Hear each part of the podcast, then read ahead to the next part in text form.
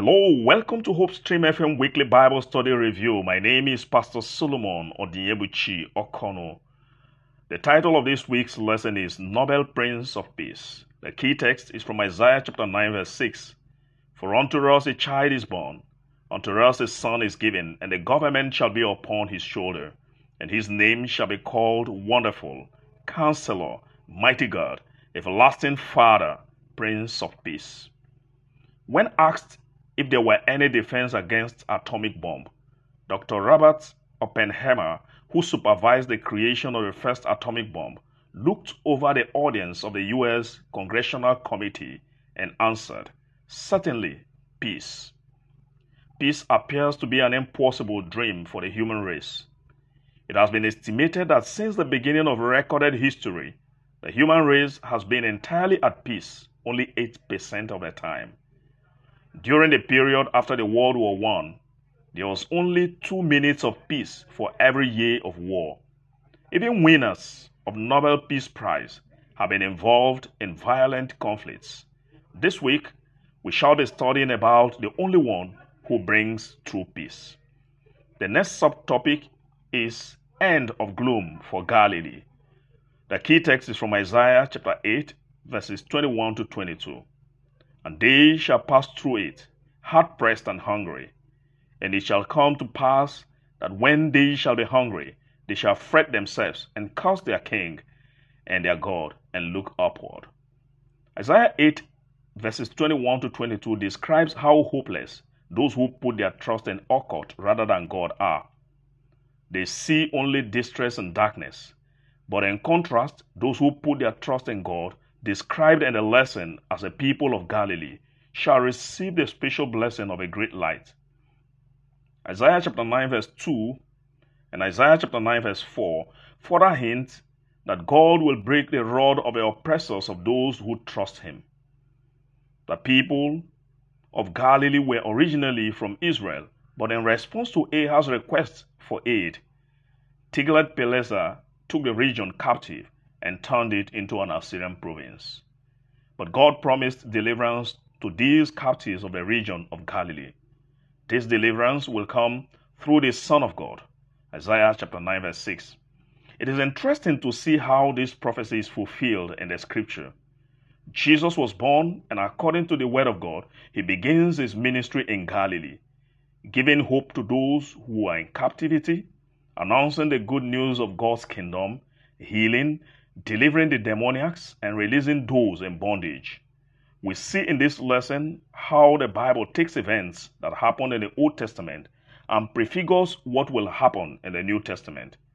In Matthew 24, we find an example of this pattern as Jesus relates the destruction of the Jerusalem, the temple in Jerusalem, to the destruction that will take place at the end of the world.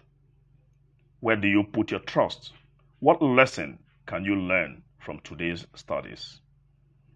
A child for us. Isaiah chapter 9, verse 6 For unto us a child is born, unto us a son is given, and the government shall be upon his shoulder, and his name shall be called Wonderful, Counselor, Mighty God, Everlasting Father, Prince of Peace.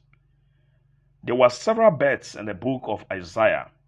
What then is special about this birth recorded in Isaiah 9, verse 6? The description of this child in Isaiah 9 verse 6 reveals the difference between him and other births recorded in the same Isaiah. And the ancient Near Eastern king and the ancient Near East kings and deities were described with multiple names to show their greatness. He is wonderful, as we see here. In Judges chapter 13, verse 18, the angel of the Lord described his own name as wonderful before ascending towards the sacrificial flame of Manoah's altar. This points to the prophecy about Christ's offering of himself as a sacrificial lamb more than 1,000 years before he was even born. He is also described as mighty God and the everlasting Father. He is also king of the dynasty of David.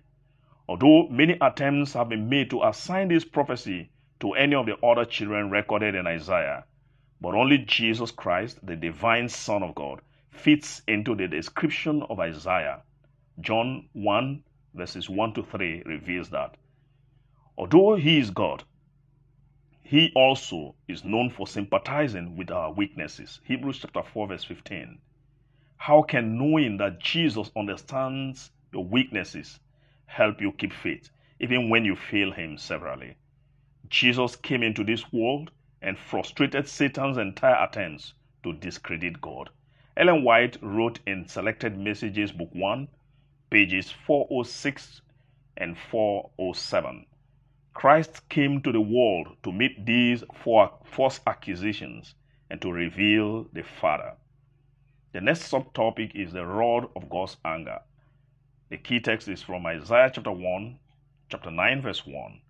Nevertheless, the dimness shall not be such as was in her vexation, when at the first he lightly afflicted the land of Zebulun and the land of Naphtali, and afterward did more grievously afflict her by the way of the sea beyond Jordan, and Galilee of the nations.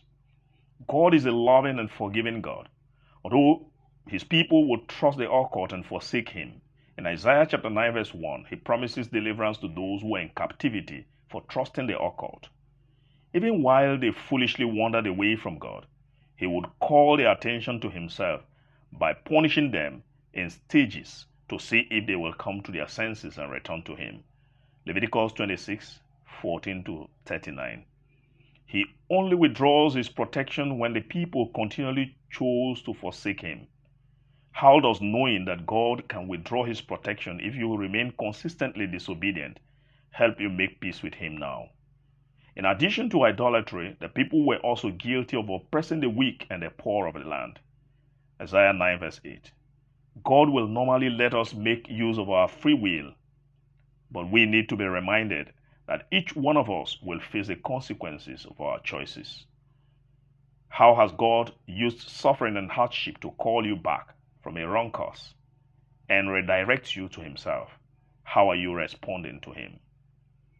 The next subtopic is roots and branch in 1. Isaiah 11, verse 1.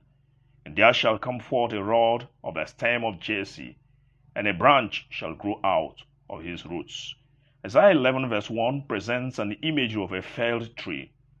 The stump of Jesse represents the idea that the dynasty of David, son of Jesse, would lose its power, but there will arise a branch from the stump that is a ruler from the line of David. Jesus fulfilled this prophecy, for he was the ancestor of David by creation and his descendant by incarnation. Isaiah 11 shows that he will reverse the effect of sin and apostasy. He will act in harmony with God, punish the wicked, and bring peace. He will restore and unite the faithful remnants of Israel back to Judah. This prophecy points to a golden future time when God will recreate and restore all things. Ultimately, this will be fulfilled through the second return of Jesus. The second coming of Jesus will mark the consummation of all Christian hopes. What a beautiful future! In the midst of all your pains, pressure, and disappointments, how can you draw hope from this beautiful imagery of a blissful future with God? You comforted me. That's the next subtopic.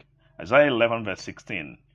And there shall be a highway for the remnant of his people, which shall be left from Assyria like as it was to Israel in the day that he came out of the land of Egypt. In Isaiah 12, the prophet Isaiah compares the promised deliverance to that of the deliverance of the children of Israel from Egypt. We find a parallel, a similar song in Revelation 15, verses 2 to 4, where John the Revelator wrote about the redeemed singing the song of Moses and of the Lamb. When Isaiah wrote in Isaiah 12, verse 2, God is my song, and he has become my salvation. He finally showed that the coming deliverer was Jesus. When Jesus finally came in flesh and dwelt among men, he did a lot of miracles to display the power of God and to reveal that he was a son of God. And finally, he bore our sins on Calvary's tree. When Jesus was lifted to the cross, he drew many to himself. Today, he is still calling people to himself. Have you heard his call? Have you responded? Dwell on the idea that Jesus is our salvation. What does it mean to you? In conclusion, Jesus is the promised child who was born to bring peace into your life. Jesus is the true source of lasting peace. Although you may have been suffering from your sins and mistakes, right now, Jesus has promised to end the gloom and darkness in your life and to bless you with a life of eternal bliss. Please pray with me.